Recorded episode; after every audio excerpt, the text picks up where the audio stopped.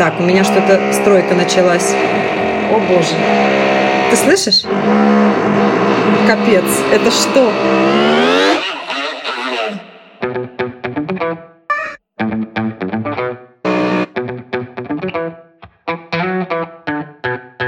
Привет, это подкаст «Раздвиньте ноги». С вами я, меня зовут Оля Крумкач, я врач-гинеколог и ведущий этого подкаста. И сегодня у нас второй выпуск по теме ЭКО, скорее поддерживающий, чтобы все нашли недостающий ответ на свои вопросы и могли получить какую-то поддержку, если она вам необходима. И я сразу же хочу напомнить, что у нас есть э, бот, который называется «Раздвиньте бот» в Телеграме, куда вы можете отправлять все свои вопросы, предложения в любом удобном виде, как хотите, видео, аудио или текстом. И только спросить бот с нижним подчеркиванием между каждым словом, туда можно отправлять сообщение, если вы хотите получить консультацию от меня лично. Ну и переходим к началу выпуска. Сегодня в гостях у меня Мария Хуторская, врач-репродуктолог. Маша, привет. Привет, Оля. И мы сегодня поговорим о каких-то вопросах, наверное, не очень очевидных касаемо эко и репродуктологии. И, наверное, первым вопросом, который хочется обсудить, это такой базовый, но не всегда понятный, как мне кажется. Вообще, кто сообщает э, паре или человеку о каких-либо проблемах, о бесплодии, бесплодии, о том, что нужно с этим делать, и вообще, как и куда нужно обращаться, потому что я неоднократно встречала разные истории на этот счет, и знаю точно, что у нас вообще сегодня запланировано рассказать еще не только про да, саму схему и концепцию, но и как-то помочь людям, чтобы они могли без проблем найти какую-то помощь и поддержку, что мне кажется очень важно, потому что у нас ну, мало говорят, в принципе, о проблемах бесплодия, мало говорят о том, э, то есть нет такой э, тему прийти и сказать, ой, а я вот сегодня вступил в протокол ЭКО. И многие просто думают, что это только с ними случается. Ну и, соответственно, оттуда и уже и мифы, и беспокойство, и лишние переживания, которые могли бы быть да, намного меньше в, в ситуации более просвещенности. Но как есть, так и есть. Будем стараться рассказывать, чтобы меньше людей стрессовали только из-за того, что с ними что-то происходит, и им кажется, что они одни с этой проблемой. Да, Оля, спасибо. Да, это очень вообще такая тема, моя любимая тема, потому что тема икона супер до сих пор социально табуированная, а тема вообще, если уж мы зайдем чуть глубже и дальше, каких-нибудь там, например, донорских программ, так это вообще, да, такой страх у женщин даже смотреть в эту сторону, не то, что там подумать, что, да, действительно это можно применить, когда это необходимо, да. Вот, поэтому, конечно же, об этом надо говорить, и здорово, что берешь такие темы важные, э, это темы социально важные в первую очередь, и их вот так освещаешь. Ну что, наверное, тогда я отвечу сначала на твой первый первый вопрос, кто первый сообщает вообще женщинам да, о том, что у них какие-то проблемы существуют. Ну, как правило, это врач-гинеколог там, женской консультации или кто-то где то какой-то приватной практике, да, а, который ведет прием. Потому что у женщины, вот пара, например, начинает пробовать. Да, они пробуют, пробуют, пробуют. Те, кто чуть больше, чуть глубже уже читает, везде эта информация доступна. Вот если там женщина моложе 35 лет, они пробуют в течение одного года, беременность не наступает, и, как правило, они идут на прием к гинекологу. И тут очень важно, как доктор расскажет, что доктор посоветует, да, потому что ты, наверное, тоже знаешь э, частая история, когда начинается непонятное обследование, миллион всего, каких-то поиски инфекций, рекомендации отключить голову, рекомендации чуть ли даже иногда отправляют вообще на какие-то лапароскопию женщины, еще что-то делать, э, например, не обследовав партнера, да, угу. и таких историй тоже много, поэтому э, важно тут очень правильно, во-первых, во-первых, донести информацию для пациентки, а во-вторых, ее как бы, ну, маршрутизировать, да, то есть объяснить женщине, что такая ситуация, что здорово попасть на прием к репродуктологу, что здорово попасть туда вместе со своим партнером, что по статистике проблемы в паре возникают, ну, практически сейчас 50 на 50, да, может быть женский фактор, а может быть и мужской фактор. Поэтому здорово, чтобы партнер тоже зашел параллельно на обследование к андрологу, сдал спермограмму, а, женщина женщина попадает в руки к репродуктологу, который уже знает, что нужно делать, есть четкий алгоритм, да, мы смотрим там гормональный профиль, мы делаем ультразвук, мы смотрим количество антральных фолликулов, мы оценим авариальный резерв, мы можем посмотреть, э, когда это необходимо, проходимость там, маточных труб, например, и уже по вот этим вот основным каким-то моментам мы уже можем предположить, о чем идет речь. Вот. Это очень важно, и тут, конечно, роль гинеколога, она супер-супер важная, да, потому что как доктор скажет об этом, да, если он, в принципе, это расскажет. Иногда ведь просто пишут бесплодие на бумажке, например, да, и клиника ЭКО. Женщина открывает, читает, для нее это может быть вообще как гром среди ясного неба, она не ожидает, она пугается и куда бежит? Ну, каким-нибудь там мракобесом, да, еще что-то делать. Вот, поэтому очень важно рассказать, что репродуктолог – это врач, который вас, во-первых, обследует. Как правило, в клинике ЭКО есть и андролог, что вас обследует комплексно вместе с партнером. И посещение клиники ЭКО и обращение к репродуктологу – это не равно ЭКО, потому что бывают варианты, да.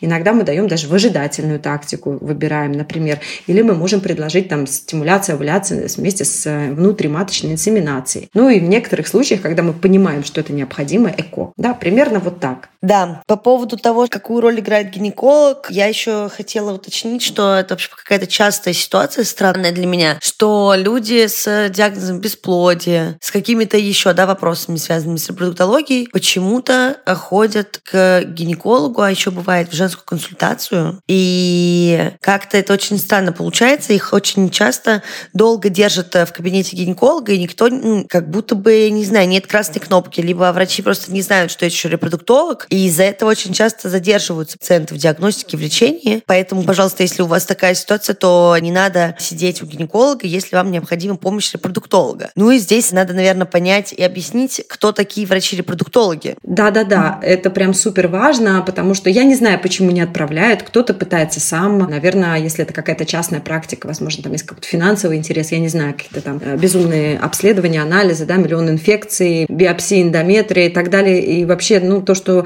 на начальном этапе вообще не нужно делать, да. Поэтому здесь важно, чтобы пациентка, наверное, сама понимала, что вот если я старше 35 лет, беременность у меня не наступает, то уже через полгода я ищу клинику ЭКО и записываюсь на прием к репродуктологу. Возможно, даже сразу с партнером. Почему говорю возможно, да, тут очень такой важный момент. Нужно понимать вот именно, кто такой репродуктолог и что там происходит у него в кабинете, да. Репродуктолог – это врач-акушер-гинеколог, который проходит специальную специализацию, да, и занимается конкретными вопросами бесплодия и все, что с этим связано. И э, этот доктор, он не может работать где-то там в кабинете отдельно, он обязательно ведет прием в клинике ЭКО, потому что он владеет всеми этими методами, и там все есть для того, чтобы вам помочь в случае необходимости, как диагностически, так и потом по лечению. И важно понимать, если вы идете на прием, например, с партнером, э, то там будет сбор анамнеза проходить, да, очень такой тонкий момент. И если вы, например, не хотите делить какую-то информацию с партнером, бывает и такое, да, были какие-то медаборты в прошлом, еще что-то, то на первую консультацию вы можете прийти сама и уже на повторную консультацию взять с собой партнера. Или, например, его записать параллельно к андрологу той же самой клиники, да. Поэтому вот так. Ну, вот врач-репродуктолог – это гинеколог, по сути, который занимается просто вот проблемами, связанными конкретно с нарушениями репродуктивных функций и который ведет прием в клинике ЭКО. И бояться его не надо, и обязательно нужно вовремя, вот да, если вы моложе 35 лет, это год, старше 35 лет полгода, вот за этот период беременность, если не наступает,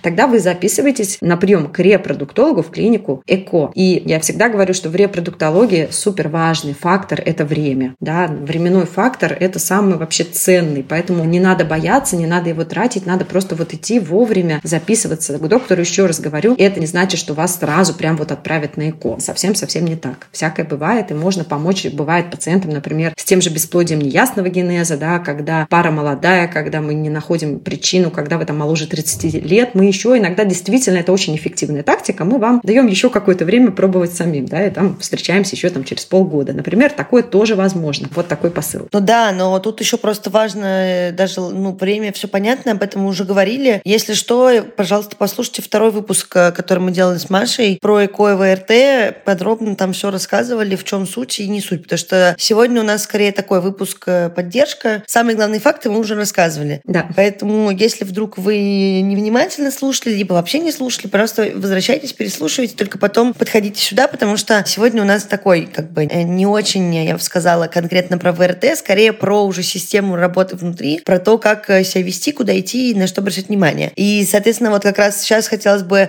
обсудить момент, потому что мне вот, например, куча людей пишут, что а как выбрать врача, а куда идти, угу. а как выбрать врача-проктолога, как выбрать врача-гинеколога, как выбрать врача-репродуктолога. Ну, я от себя точно могу сказать, что выбрать врача, да, у меня всегда загадка, я не очень понимаю, как живут люди, которые не врачи, и у которых нет, э, да, там, друга врача, вот прям ближайшего в кругу в своем. Тяжело. Да, я не знаю, как выбирать врачей, потому что я сама сама попадала в разные ситуации, и как бы здесь скорее надо ориентироваться на какие-то психологические штуки, красные флажки и все остальное. Мы не будем называть, естественно, ни клиники, ни конкретных врачей, куда обращаться, но, пожалуйста, я думаю, что все уже знают в мире новой этики психотерапии, что есть всякие разные алармы, на которые надо обращать внимание. И понятное дело, что если вас унижают, вас пытаются как-то обидеть, сманипулировать, а если вам говорят, э, да, и назначают огромное количество препаратов без обследования, не ставят диагноз долго, не знаю, говорят, что вы старая или старый, или вообще, в принципе, с вами невежливо общаются, что происходит, и не всем понятно вообще, почему вы этого врача сидите. Вот это все как бы вопрос к тому, что, наверное, не у этого врача вам нужно наблюдаться, ну и, соответственно, выбирайте, пожалуйста, то, что вам более комфортно, но и не забывайте смотреть, да, и то, какая квалификация у клиники, и какой стаж, я не знаю, там, может быть, вас интересует КМН и ДМН, меня лично нет, потому что, как показывает практика, это не самое важное, скорее отзывы, возможно, рекомендации кого-то из близких или из ваших врачей, которым вы доверяете, ну и тогда дальше, пожалуйста, либо методом проб и ошибок, либо вам подойдет, и вы сразу наткнетесь на того доктора, с которым вы захотите остаться. Но вот, к сожалению, прям идеальной какой-то инструкции, как выбрать врача, мы, наверное, дать не сможем, но я думаю, что у Маши тоже есть какие-то отдельные пункты, которые можно перечислить и вам порекомендовать. Да-да-да, это очень классный момент, и тут я бы его разделила на две части. Вот ты хорошо затронула тему, как выбрать клинику, и там тоже есть некие параметры, о которых я сейчас скажу, и как выбрать врача, который работает в этой клинике, потому что так,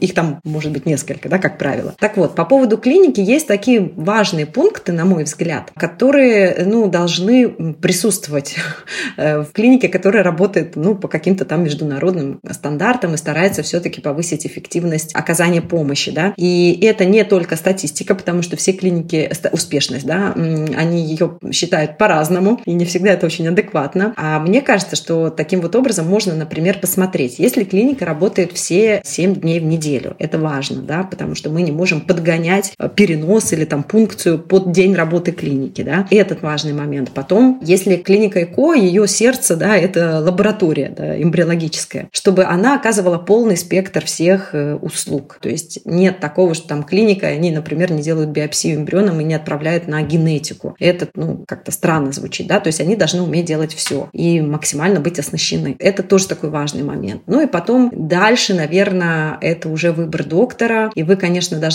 с ним, ну, во-первых, сойтись психологически, вы, это сложный вообще момент, когда идет речь о ваших каких-то репродуктивных планах, и если вы еще сталкиваетесь с каким-то негативным отношением к вам, да, когда доктор как бы свысока, когда вам указывают, и когда вам говорят какие-то, ну, вещи, после которых вы себя чувствуете плохо, не отвечает на вопросы, я тут врач, я все знаю, да, вот это вот недопустимо, я считаю, сегодня. Ну и, конечно, понять, если доктор профессионал или он какую-то там мракобесием занимается, бывает непросто. Ну и тут, наверное, Оля, если я могу рассказать, наверное, про тот чат, который mm-hmm. у меня есть, он был создан, собственно говоря, еще и для этого. Да, конечно. Не только для поддержки, но и для того, чтобы вот помогать женщинам понимать, э, если этот вот э, доктор окей или нет. И тогда я, наверное, э, начну сначала, расскажу немножечко, что чату моему, его просто все знают как чат поддержки, Марии, да, ну, там, группа поддержки, чат поддержки. Это группа онлайн, которая набирается каждый месяц. И этот чат существует уже почти три года. Через него прошло, наверное, больше 300 человек уже. И чат, там целая программа есть. Понятно, что к нам приходит профессиональный психолог. А я приглашаю туда еще одного репродуктолога, приглашаю всегда там эмбриолога, гематолога, эндокринолога. Ну, в общем, я смотрю по запросу группы, да, группы небольшие, там 12 человек, и тогда уже ориентируюсь, кого мне пригласить. И я, потому что врач-репродуктолог, я могу оценить реально, кого я туда приглашаю. То есть это такая независимая штука. Много клиник хотели сотрудничать со мной, но я стою четко на своем, потому что я хочу, чтобы этот чат был независимый. Да, то есть мой главный ориентир – это профессионализм тех специалистов, которых я приглашаю. И каждая женщина получает индивидуальный разбор своей ситуации. И это очень важно, потому что я ей даю свои рекомендации, я всегда приглашаю еще одного доктора, репродуктолога. Мне важно второе мнение. Еще мы слушаем тот же разбор, да, и уже выбираем такой самый максимально эффективный, на наш взгляд, путь и какой-то уже план действий составляем, с которым э, женщина может идти очно на прием и обсуждать с доктором, да. И тут тоже очень важно, как врач отнесется к тому, что вы получаете, например, где-то там второе мнение и так далее, да, потому что мы живем все-таки в эпоху телемедицины, и нужно понимать, что онлайн-консультации доступны всем в любой точке мира, из любой точки мира, поэтому, конечно, врачи сейчас должны быть к этому готовы, не должны как-то осуждать женщин за это, а, наверное, правильно будет прислушиваться и выбирать вместе какой-то там план действий. И если мы видим, что, например, например, мы рекомендуем одно, а врач там вообще начинает отправлять на какие-то безумные биопсии, лечение пиявками, лечение какого-то хронического эндометрита, поиски непонятных диагнозов и так далее, то ну, я сразу говорю, что это вообще какое-то супер страшное мракобесие, не теряйте время, ищите другую клинику. Часто женщины, кстати, находят своих специалистов у меня в чате, и даже кто может себе позволить, едут к ним потом, да, на прием там в другой город или так далее, да, то есть вот такая примерно система, я считаю, что это супер важно, чтобы женщины могли обратиться куда-то, получить какое-то адекватное, объективное мнение по своей ситуации, и уже потом с ним идти искать очно доктора, кому они доверятся и с кем они пройдут весь этот процесс. Кому-то везет лучше, получается так, что сразу находят своего доктора, но, к сожалению, просто не будучи врачом, вот как ты сказала, бывает реально сложно понять вообще, это оно, мне правильно говорят или нет. Да, вот тут вот такой вот важный момент. Все-таки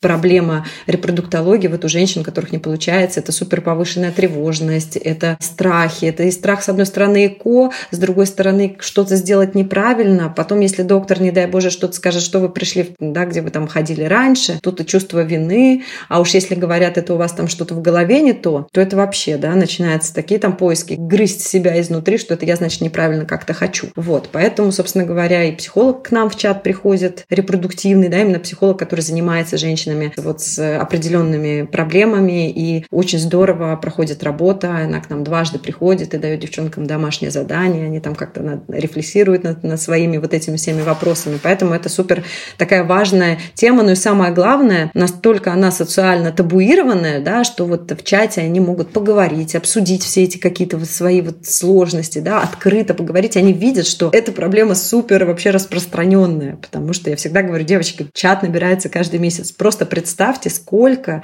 женщин с такой проблемой в мире существует, да, и как-то легче становится просто понимание, что ты не один. Ну, конечно, потому что никто не делится этим, и я вообще не очень понимаю. У меня практически все подруги и знакомые, которые сталкивались с ЭКО, об этом знаю, наверное, только я в нашем окружении, может быть, там еще пара их э, супер прям близких друзей. Для меня это странно. Хочется, чтобы как-то не так было страшно об этом разговаривать, чтобы это не было настолько, не знаю, стыдным, что ли, или каким. Ну, тут, знаешь, Оль, ты прости, да, тут важный момент еще такой, не то, что стыдно даже, а есть такая ситуация, когда девчонки действительно рассказывают, но те пары, те женщины, которые не, про, не столкнулись с этой проблемой, они, во-первых, не могут понять, прочувствовать до конца, да, через что проходит эта женщина, а во-вторых, ну, мы, как правило, начинаем давать какие-то советы, да, и не всегда эти советы бывают адекватные, и это не со зла, а просто от незнания, да, начинают говорить, ну, съезди, вот говорят, ты поедешь там отдохнуть куда-то, и получится, говорят там еще что-то, да, ну, вот такие вот советы, которые, от которых становится не лучше, потому что женщина, например, уже там 10 лет и прошла 5 икон, не получается, и когда ей говорят, съезди там отдохни куда-то, ну, конечно, она понимает, что даже если это сказано не со зла, а просто вот ну, от незнания,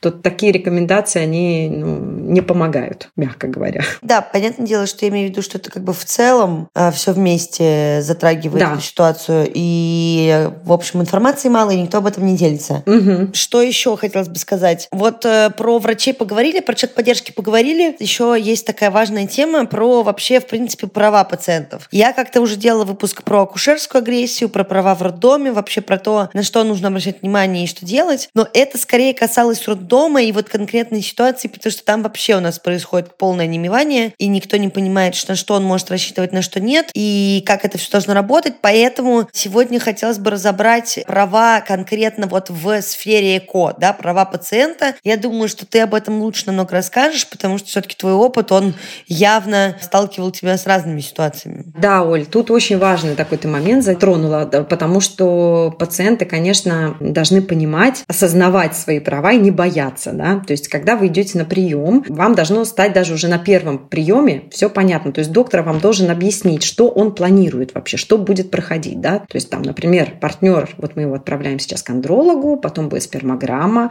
у вас мы там проверим гормональный профиль, я сделаю ультразвуковое обследование, то-то, то-то. Следующий визит мы вместе посмотрим на результаты ваших обследований и уже вам должны дать какой-то более или менее четкий план, что будет происходить дальше. Да? То есть не отправлять вас как-то вот в неведение, что вы ничего не понимаете, не знаете, зачем, куда, почему. Да? То есть ваше право знать, что будет с вами вообще происходить. Вам должны ответить на все вопросы, которые у вас есть. То есть если вам что-то непонятно, какая-то методика, у нас куча всяких там аббревиатур, да, э, страшные термины и так далее, вам доктор должен и обязан объяснить все понятным языком. То есть у вас не должно остаться какого-то там ощущения, что вы что-то не знаете, не понимаете и так далее. Да? Дальше, наверное, уже более отдельно по конкретным ситуациям. Ну, например, у женщин, когда у нас проблема низкий авариальный резерв, да, у нас там низкая МГ, и действительно женщины, возможно, больше шансов вот, статистически, если получится, например, донорская яйцеклетка. Но я очень часто слышу от, от пациентов, меня послали на донорскую яйцеклетку. Я всегда говорю, вас никто никуда послать не может. Вам врач обязан предоставить статистику, реальные шансы, какие есть у вас с вашими клеточками, да, какие шансы у вас, если вы воспользуетесь донорской яйцеклеткой, но выбирать вам. Поэтому здесь важно понимать, что вы решаете, что делать. И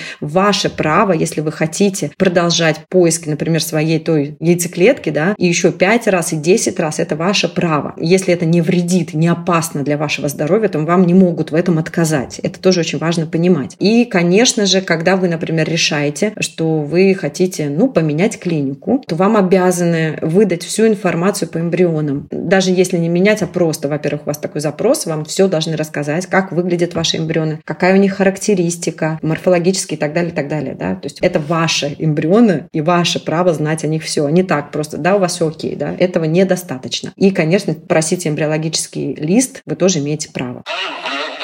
И ну и, конечно, к теме того, что тема эта социально табуированная. С одной стороны, это так, но сейчас есть очень классная тенденция. Например, очень много женщин, которые сами прошли через ЭКО, они начали вести свои блоги и открыто рассказывать о том, просто через что они проходят, да, как это все вот вообще работает, как они делают инъекции, как они идут, э, да, гормональные инъекции в плане, да, как они ходят на УЗИ, как им делают перенос. То есть они вот просто открыто об этом рассказывают. И женщины, которые через то же самое проходят, проходят, они это видят, они на них подписываются, они понимают, что они видят, сколько у них подписчиц, да, там 12, 15, 20 тысяч, я не знаю, да, и им, конечно, от этого становится немного легче, потому что когда ты понимаешь, что ты не один, что у тебя есть социальная поддержка, она очень важна в этих вопросах, то, конечно же, это не может не радовать, да, что сейчас об этом начали все-таки более открыто говорить, не стесняться, и поэтому, э, собственно говоря, и эти мифы, которые там раньше вообще ходили, да, ой, там от э,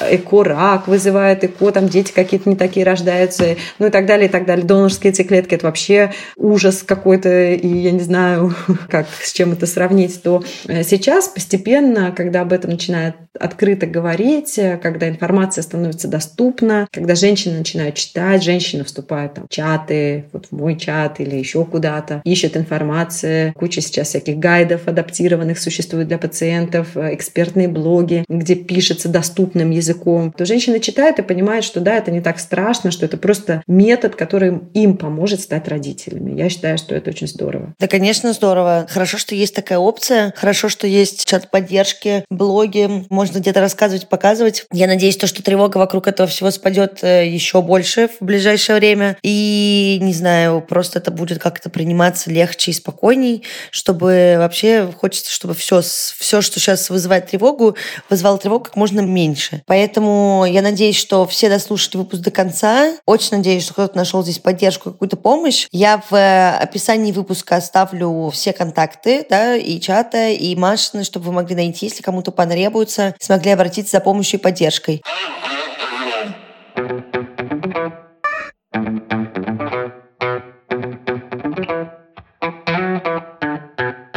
Это был подкаст «Раздвиньте ноги». Меня зовут Оля Крумкач. Я врач-гинеколог и ведущая этого подкаста. Пожалуйста, слушайте подкаст на всех площадках, на которых вы обычно слушаете подкасты. Ставьте нам э, оценки, там лайки, вот это все. И до следующего выпуска. Пока. Пока.